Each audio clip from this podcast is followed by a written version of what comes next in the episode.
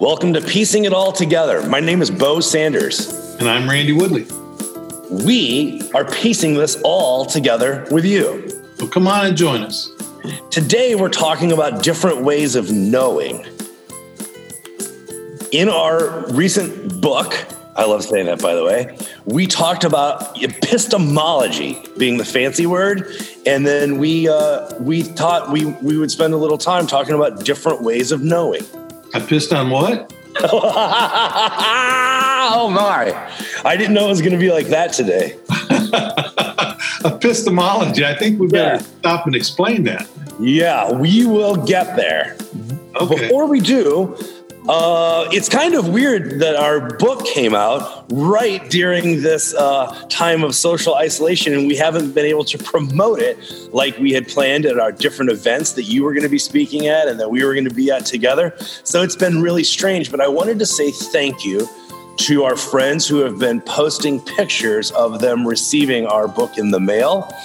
I've had people post in New York and Ohio, North Carolina, Florida, California, and Oregon, Alberta, Wisconsin. So I wanted to say thank you. Even though it's been a really strange time to have a book come out, it's been so encouraging, actually, for our friends to let us know that they are getting their books in the mail. Yeah, I think there was a pretty much an initial run on books that Wiffenstock maybe didn't expect right there at the very beginning when it first came out. I don't know how it's going now, but I know that a whole lot of them started flying out the doors right in the first week. Yeah, it's pretty exciting.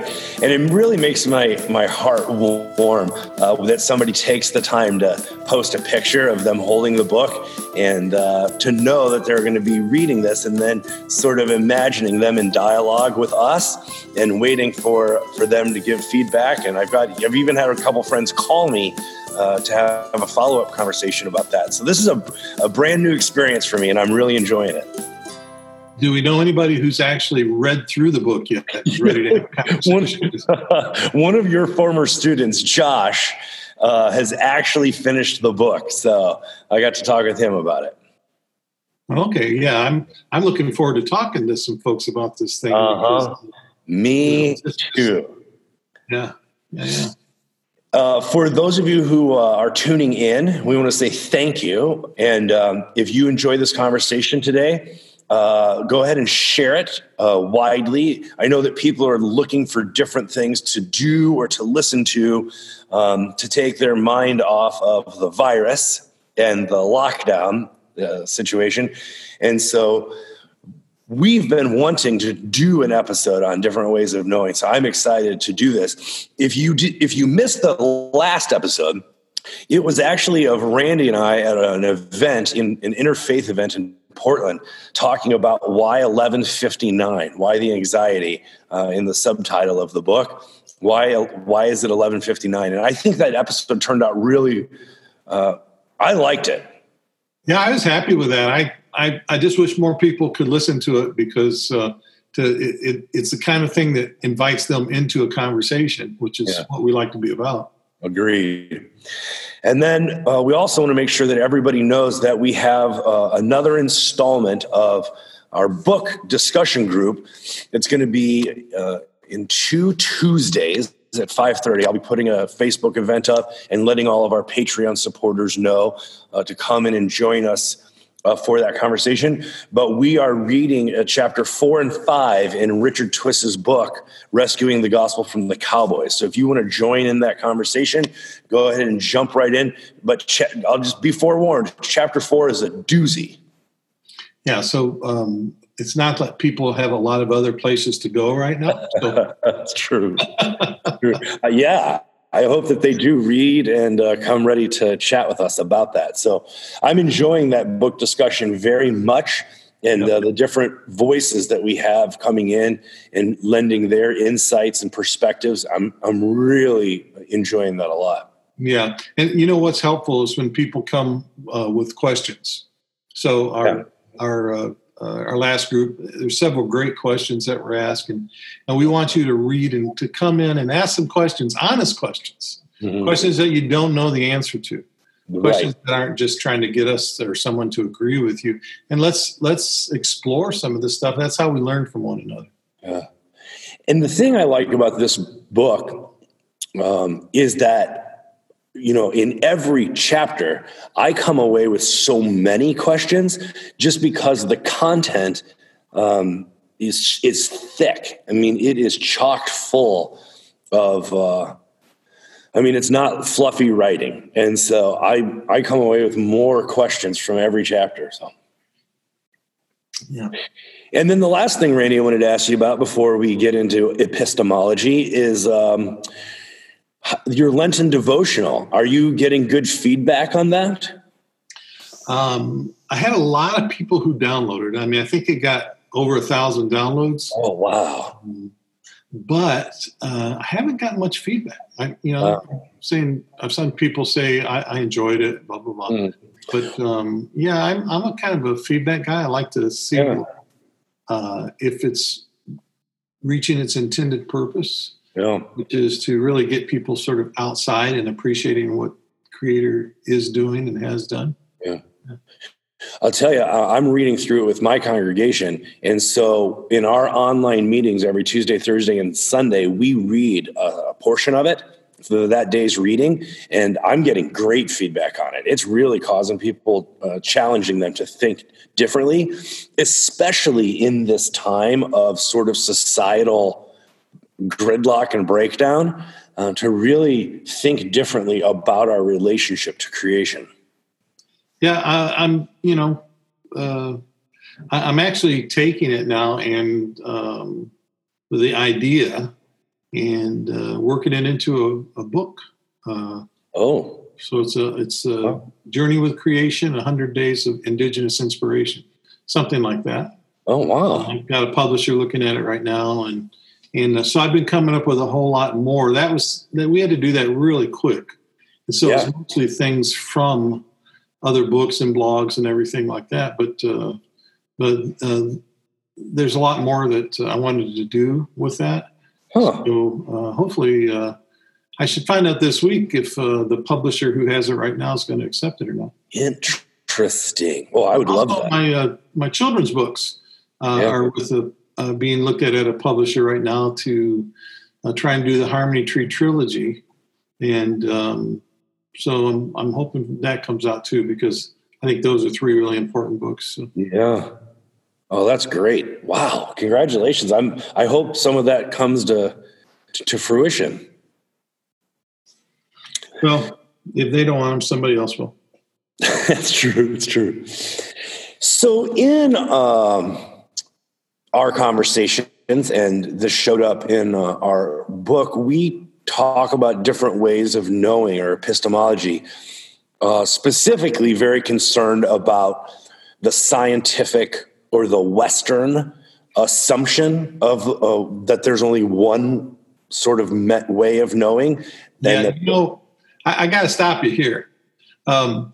When we were in seminary together, or not seminary, but our doctoral studies at Asbury, we learned that word epistemology. Yeah, I heard it before. I heard it used, and but you kind of think, it's some fancy word that means something. And so we really had to examine that. There's a lot of fancy words that people use in those ivory towers that other people just don't use or get. And if you use them, it's like code for I'm a smart person, right? Mm-hmm. So I was thinking about some of the ways in this. I a lot of people may not know that I'm actually from the South, and I have Southern roots. And even just saying that, you can hear my accent change. Yeah, you can. But I just wanted to. There's a couple of these terms I just wanted to kind of give in a Southern vernacular if I could. Okay. So I thought of some ways we say this in the South. All right, I'm interested. For all this fancy talk that learned in those ivory towers. And so, we're starting with that one, epistemology, right? Yeah. So, so someone wants to know about someone's epistemology. What they say is, how do we know? Yeah. How do we know? and then another related term is your ontology, right? And in ontology, they'll say something like, Well, he's all about something. And that something, that's your ontology, right? He's all about something. And then there's pedagogy, right? That's that, you know, everybody knows what pedagogy is. It's that catching your learnings. I think we can move on from here. That is I love it. A folksy introduction. We got to get everybody caught up. Yeah. I love it. Nobody has to study for a PhD anymore. That's right. So, Randy, you and I have several ways of knowing that we find legitimate, we think are very valid, that would not fit into a scientific Western worldview. And I've been looking forward to telling you some stories and asking you some questions. And so I want to make everyone a promise today. If you're listening to this episode, I want to say three things. Number one, I'll bet you will learn something new. Number two, I'll bet you'll find something you really like. And number three, I'll bet there's going to be something you really don't like. Fact, they're going, I don't like this whole thing already. Yeah. So. Yeah. So that's my sort of money back guarantee on today. You're going to hear something new. You're going to find something you like, and you're going to find something you don't like. That's my anticipation. All right, let's talk about how we don't. All right. So when you think about ways of knowing, especially from an indigenous perspective, there are some modes or permissions or expectations that usually get labeled cultural. Well, that's their culture, but that I think fall into a broader category of being embodied, like being in the human experience, being part of creation. And in the Western worldview, that gets parsed out and made into a different category. And in that category, you can't trust those things. So there's ways of knowing that you can trust and are valid. And then there's sort of other ways, and those get labeled like superstitious or mystical, or we love to label them and discount them. So I just wanted to ask you, when you think about ways of knowing, what kind of things come to your mind? Well, I think there's a number of things that may have different priorities in indigenous culture than Western culture. One of them, of course, is story, narrative, as opposed to creating extrinsic categories and making propositional lists.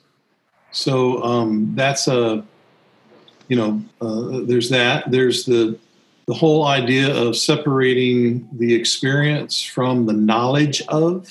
That's a really important issue to talk about here. So in any good learning system is going to involve doing at the same time. Yeah. And whereas the whole Western educational enterprise is set up on filling your mind with the right stuff and then maybe going out and doing it. Right. And I just think that's a very inefficient way to learn.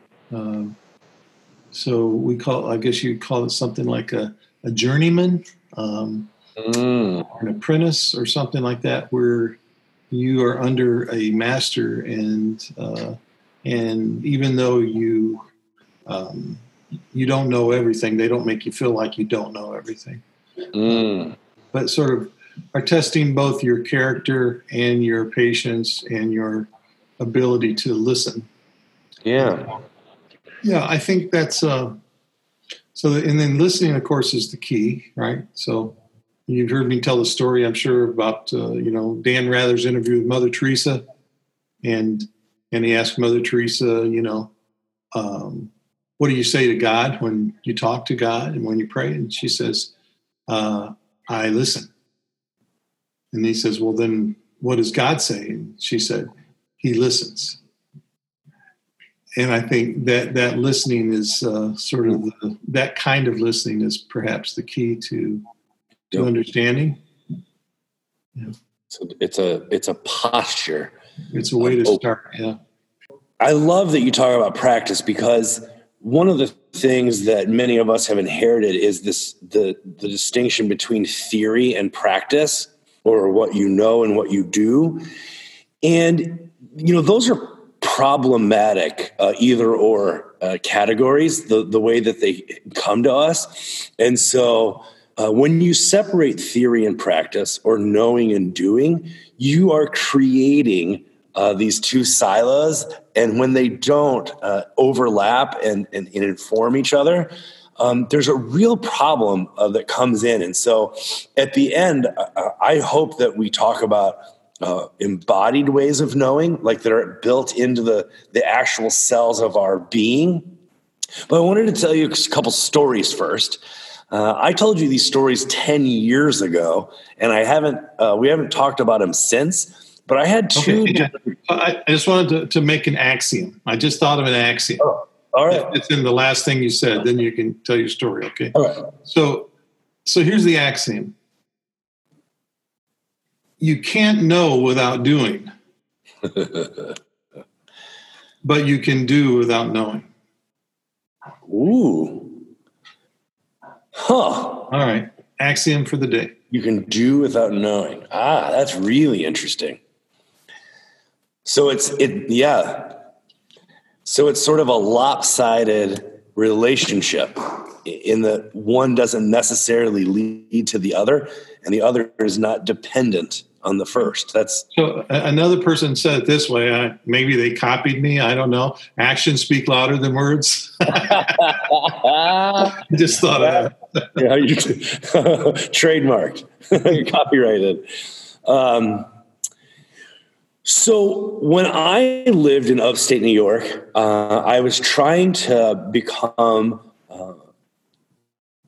more in touch with creation.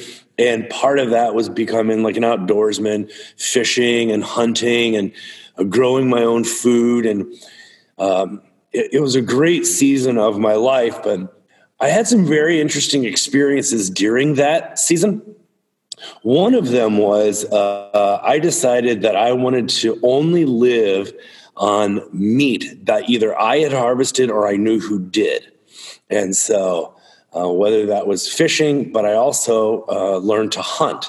And when I took my first deer, I had never done anything like that before. I don't know that I had intentionally killed another living thing.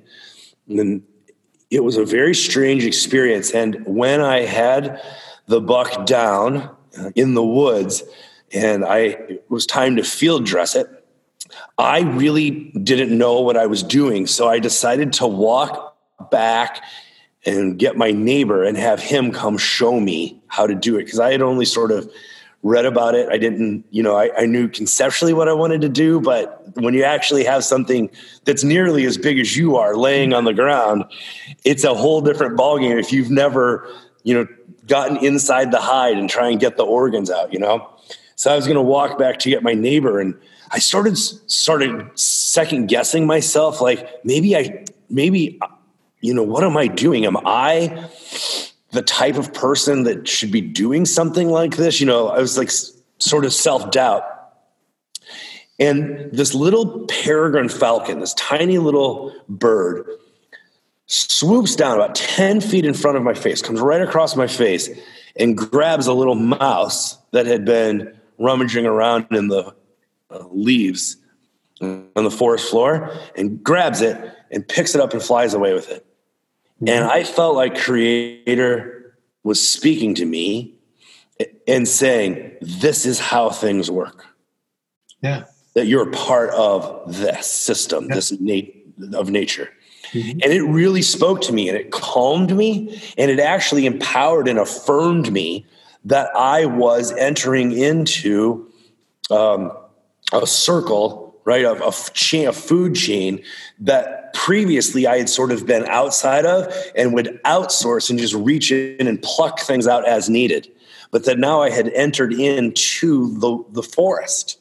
Yeah, I mean, killing's always a sad thing, right? Yeah. But it's the way that things work. It's the way things go on. Yeah. You have to kill a plant to eat it. People don't think about that. Plant's a living thing. Yeah. So I thought where you're going with the story was that the peregrine falcon came down and picked the buck up and took off with her. No, not one of those stories. Okay. But, you know, anytime I've ever tried to tell someone that story about the little bird coming across my face, it's amazing how many people you can tell want to say, like, well, that's a neat story, but it's sort of coincidence, or, I mean, it's nice that you can find meaning in it. When I told that story, to you, you were the first person that validated that really, yeah. Well, this is also like 12 years ago, but this is, you're learning naturally. That's all. I know, but Randy, you were the first person that validated that not only was that experience real, but that was a message. Yeah. Yeah. That's a message. I mean, this is what it's all about. We learn from creation. That's our first teacher. Creation is our first teacher. And, you know, if you believe in creator set it up to be that way. So, you know, it's just like simple. That's what all indigenous people know. And everybody's indigenous from somewhere at one time. I mean, you lived in a particular place with a particular group and you learn the land that you were on. And so, yeah, it's a simple indigenous lesson that you know, for people for something to live, something else has got to die. Wow. And it's a shame. But there's all kinds of parameters within that. Yeah. With respect and dignity and regenerative ideas and sustenance and you know, not commodification and not consumerism, and you take what you need and what your family needs and you leave some for others, you know, and all that kind of stuff. So it's not just like, oh, well, they got to go kill something. That's not what it's about. Yeah. Every time you pick a, whatever, onion, a turnip, whatever, you're taking a life. But you're thankful for that life, and that thing sustains you, and you don't misuse it or waste it or anything. Mm-hmm. So in that same window of time, you told me a story about a time when humans had gotten really sick. They weren't living in harmony with the land, and they had gotten really sick, and that a dream played an important part where the plants, did you remember this story? Yeah, it's a Cherokee story of how disease and medicine came into the world. Yeah. Can you tell a little bit of it? Because I think that dreams are a way of knowing that some people chalk up to something else and say it's not a valid way of knowing. But you and I have both had dreams. Yeah. Yeah. Sure, I'll tell that story. So I'm going to tell a very abbreviated version of that story. So the idea is that human beings at one time were began to take the animals for granted, and so they would only take the parts that they liked the best and leave the rest to rot and not use every part of it and all that sort of thing. And then the animals all get together in council and they decide, you know, that what they're going to do is to put disease on the human beings, and that will teach them a lesson. And so they end up, the human beings will start to die, and, you know, they start losing the children and the old people, and then the men, and then finally the very strong women. And they realize that we're not going to be around anymore. And so they go to the animals and they plead with them, but the animals say, no, we don't forgive you. We're not going to let up. And all this time, the plant people were watching. And so the plants got together in their council, and they decided that they would help the humans. And so the way that they did that was that they came to the humans in a dream, and they told them how to use the different plants for medicines. And then they came back together after the people were healed. The plants and the animals and the humans all came together and decided that from now on there would be protocol, basically what we would call respect and protocol. And every time something's taken, tobacco would be put down, tobacco would be given to the earth to give something back, that animal would be thanked, and every part would be used that can be used. And so, and that's how often our medicine people say that they learn about plant medicines, is that they become so familiar with that plant that it begins to speak to them in their dreams and then tells them more of the secrets of the plants. Yeah. I love hearing you tell that story because it makes my brain work in an entirely different way. And to think, how would you need to experience and participate with the world that plants could speak to you in your dreams about their healing properties? Yeah. Well, I've had a plant dream. Yeah. I'm not going to share it right now. Okay. I'll just tell you that it's probably the most primordial dream I've ever had. Okay. Well, the reason I bring this up is because I've had animal dreams too, where animals talk to me as well. But I learned lessons through those, but nothing like this plant dream. So in this same window of time that my falcon story happens, my little hawk, I had a dream where I feel like my spirit left my body, that I did soul flight. And it's the only time it's ever happened in my life. But it was very significant because I lived in a place called Saratoga Springs, New York, where the springs are legendary for their healing properties. Some are mineral springs, some are hot springs. And I would actually go and drink from the 10 springs and invite health and wholeness into my body. I was really committed that this place I lived in was a special place, and that the water that came up through the earth brought nourishment and nutrients with it, right? Yeah. And so I was really, really into springs. And actually, I was a pastor at the time. I would often preach about the springs as sort of a way of life. And even the historical legacy of Saratoga Springs, back when it was 10 springs, before the Europeans came, and that it was a safe zone. There was no war to be made there. There was a place of healing where people could soak in the springs, and injured people and sick people. All right. So I loved the springs. So I have this dream where I feel like I experienced soul flight, and I was led my house backed onto thousands of acres of state land. And I was led in my sleep up this trail where there was this natural spring that was bubbling up underneath the root of this tree. So I thought about it for a couple days, and then I decided I'm going to walk up there and see if there's a spring, right? If that was more than just a dream. So I hiked up there, and Randy, right as rain, man, that spring was exactly where I had seen it in my dream. Oh, cool. And I would go up there, and I would cut my hands, and I would take a big drink of that water because I felt like I had been led there by spirit. Yeah, that's great. Yeah, that's a great experience. Well, not everyone likes that story, though. When I tell that story, people will try and explain it away and say, well, maybe you had walked up there before and seen that spring and then forgotten it.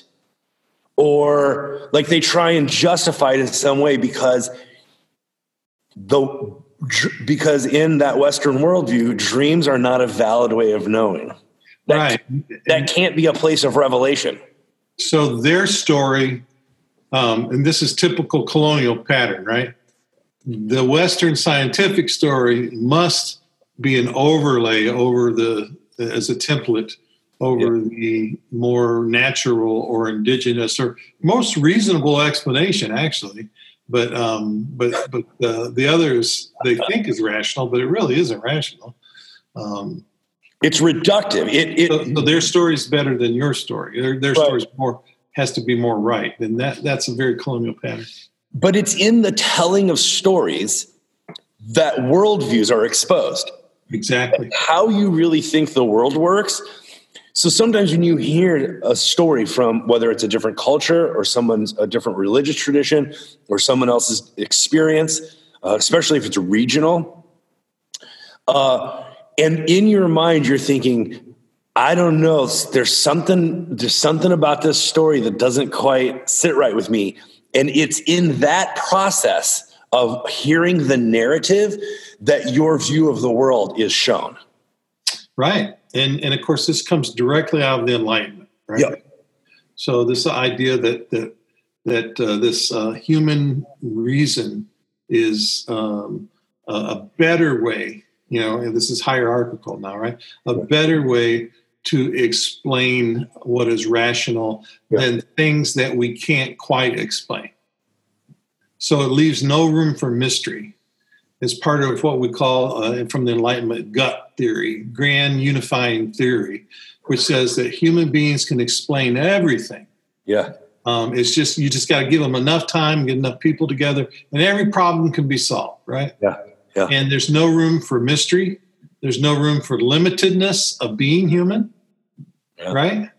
Yeah. And so it's really a sickness that is missing so much of life. Yeah. It really is amazing how that worldview, and you talk about that. So it often gets pinned on this guy named Rene Descartes. And don't put Descartes before the horse. You were on a roll today. So his famous thing is, you know, I think, therefore I am. That's how it often gets translated. But it's actually more like, I doubt, therefore I am. And he had this thing where he, you know, doubted his way down to the lowest common denominator. This is that reductive, that reduced thing that I'm talking about, where you doubt your way down to the lowest common denominator, and that's called the foundation, right? And so once you have a solid foundation, then you can construct a worldview or a theory or a way of life or an organization, an institution on that. So this is how we get foundationalism. And this is what the Western way of knowing is based on, doubting yourself down to the lowest common denominator. So when I tell that story about soul flight and the spirit leading me to the spring, the Western mind wants to doubt its way down out of that story and then find something you can't doubt, which is, I found the spring, right? That's the thing that can't be doubted. And then build back up a different story, which is, well, maybe you'd seen that before and, you know, but then you forgot. And then in your subconscious, it showed up later, like to tell, right, a really elaborate story. Somebody told you about it or. Right. Silly stuff. So what I would say is that you had built a relationship up with the waters, and then the water spoke to you and said, we're going to share something with you. Yeah. Oh, this is fun stuff to talk about. You ever seen that movie Australia? Yeah. Nicole Kidman. Yeah. You know what my favorite part of that? Aboriginal boy. Yeah. My favorite part of that movie that no one ever talks about is how his grandfather sang his way across the land, and he knew where to turn because his song was the map. Yeah, that's right. Yeah. That's amazing. Yeah. That's a different way of knowing. Song. You know, my grandmother used to have something like that where you knew how long to churn the butter by singing a song, right? That's like a different way of knowing a song. Probably more like how many times you sing it through. right. And churn butter. There was another thing I wanted to run by you. which is neither Western European nor indigenous, but is actually ancient Greek. And I've come to get a lot out of it. So I wanted to run it past you and see if anybody else thought it was a helpful thing. Okay. So, you know, the ancient Greeks thought a lot about thinking.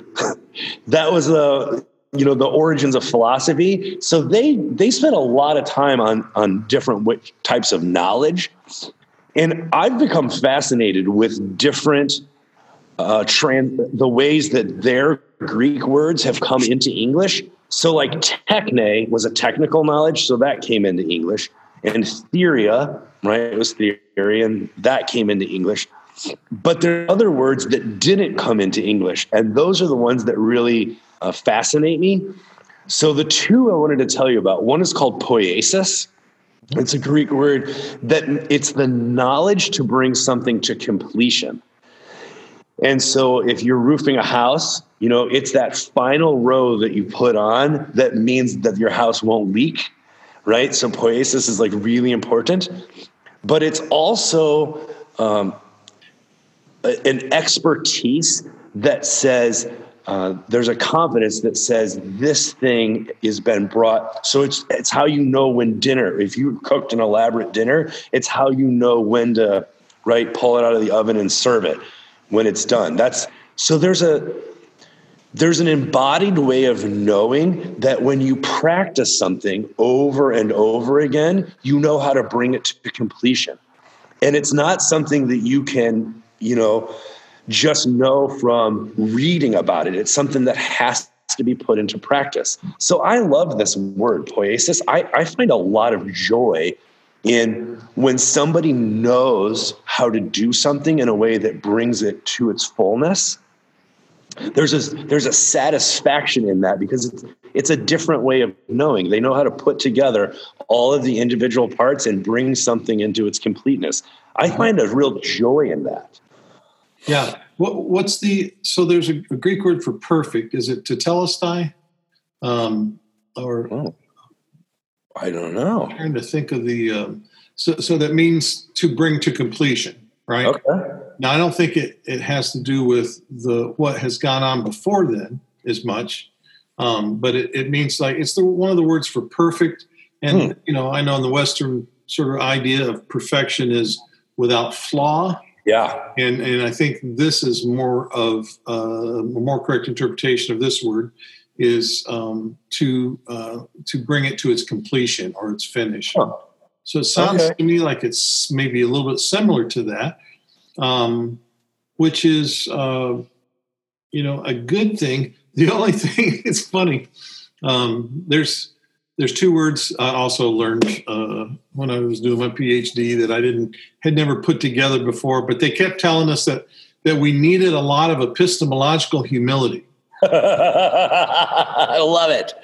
Actually, go ahead. Epistemological humility is a beautiful thing. It is, yes, I guess. If I say I have it, I probably don't. So in that sort of epistemological humility, we have to leave room for the fact that we are just human beings. We are limited in our knowledge, and even how we know we're limited in these ways that we're talking about. And so there are things that happen within certain cultures, like, for example, in the Navajo culture, when a woman, if she's a rug maker, she deliberately makes a mistake in that so that there's not too much pride given, right? Oh. So that there's that humility. I remember I was putting a fence up with a guy one time, and he was a very Western dude. And he wanted it to be exactly straight. And I said, no, that's not the Indian way. And he goes, what do you mean it's not the Indian way? And I said, we don't want to be too perfect or you know, we'll get prideful about it. You know? And he just cracked up. He couldn't believe that people actually believe this, right? That's a great story. But it's more about function in the indigenous way than it is, I guess, form, you know? Yeah. So there's one other Greek word I wanted to tell you about, because it has become probably my favorite concept that I've discovered recently. So there's a word called phronesis, Phronesis, phronesis. And I'm sad that this word didn't come into English, but it's interesting when you find out what it is, that we don't have something like it. And I think that we are poorer for it.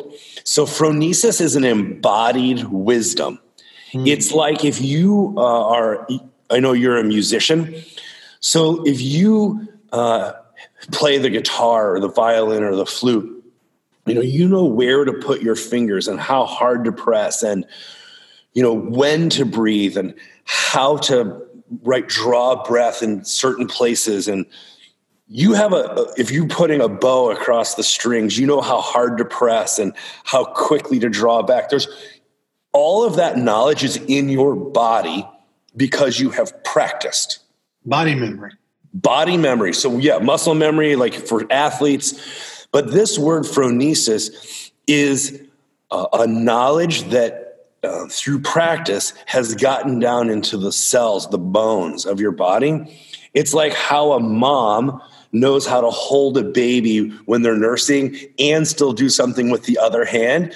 That if you were to hand a baby to me, I would have two hands on the baby, and I wouldn't be able to do anything else because I'm unpracticed, right? I don't have phronesis. If you teach a kid to drive, they don't have phronesis. Everything is in the front register of their brain. They're trying to 10 and 2, and right? Wait, I just stop you right there. So, yeah. So you made a mistake. Okay. You said while a woman's holding her baby and doing something else. The actual truth is while a woman's holding a baby and doing four other things. Yeah. True. That is true. So one of the things that I have had fun with when I've been talking with people about phronesis and how, so I love to tell people, you have a knowledge down in the cells of your body that you don't even know how to access sometimes, right? It's an embodied wisdom. So how I've figured out to get to this is, you remember Donald Rumsfeld? Sure. So he came up with this thing, the known knowns, the known unknowns, the things we know we don't know, and the unknown unknowns, the things we don't know, right? Is this when he was trying to explain collateral damage or what? Yes. But I listened to this philosopher whose last name is Zizek, and he says, no. He set up a four categories, but he forgot to say the fourth. The fourth category is the unknown knowns, the things we don't even know we know. Mm-hmm. And that goes back to your axiom earlier. You can do without thinking, right? You don't always...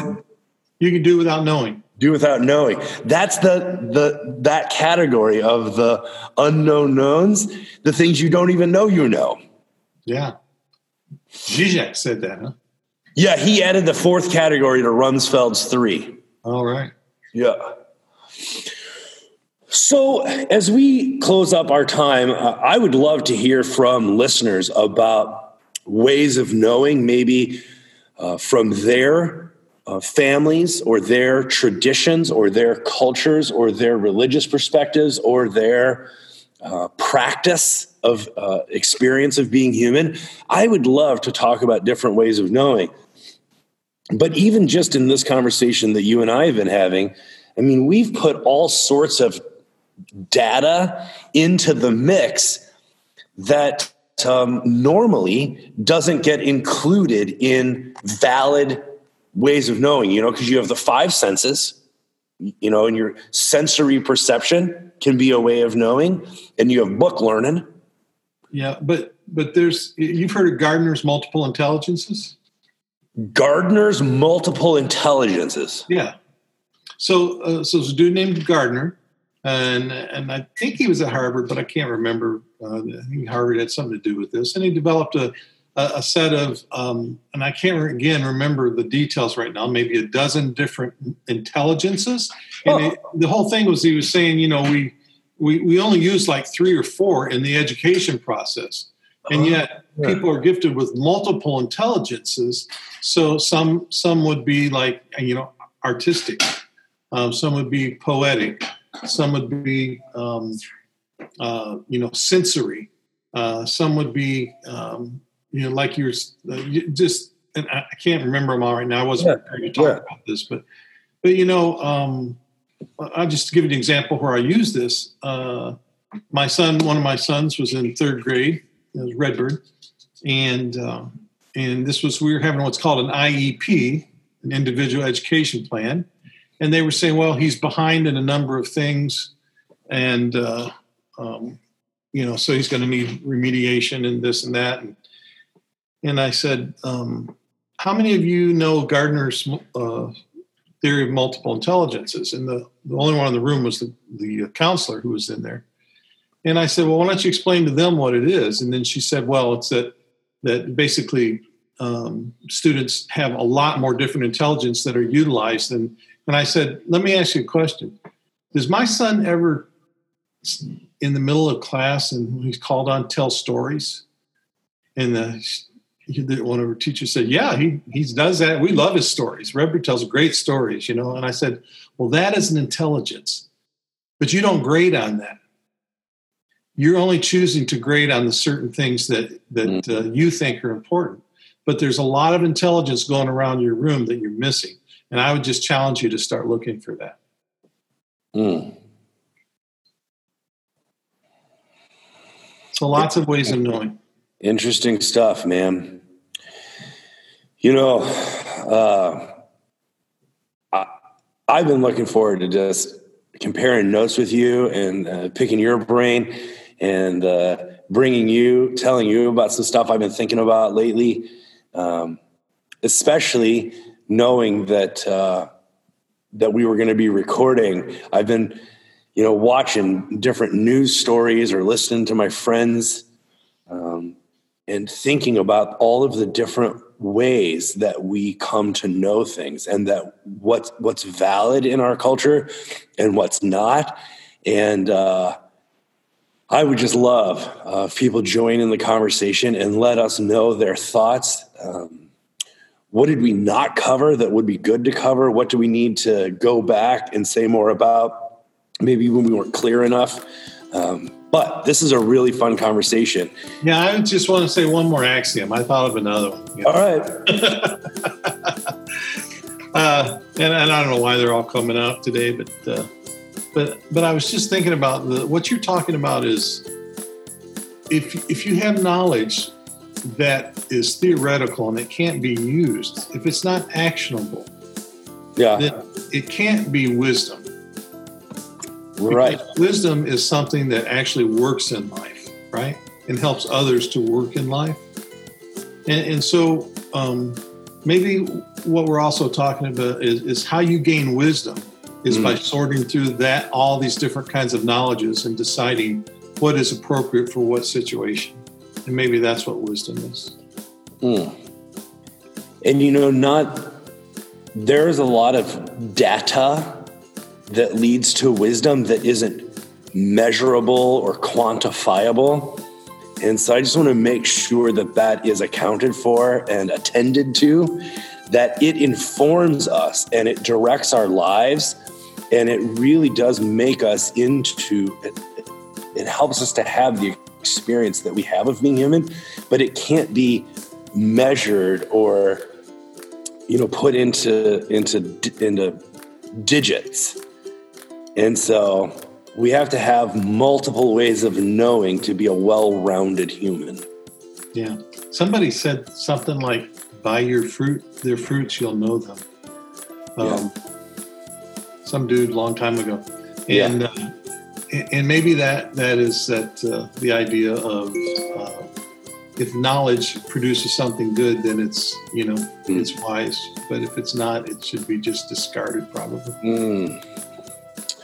Well, thank you everyone for listening in. If you would like to support us, please go to Patreon. I'll link to it in the show notes. We are very grateful for our Patreon supporters who help us host this conversation. Share this episode, listen to it with your friends online, and let us know what you think. Peace out, my friends.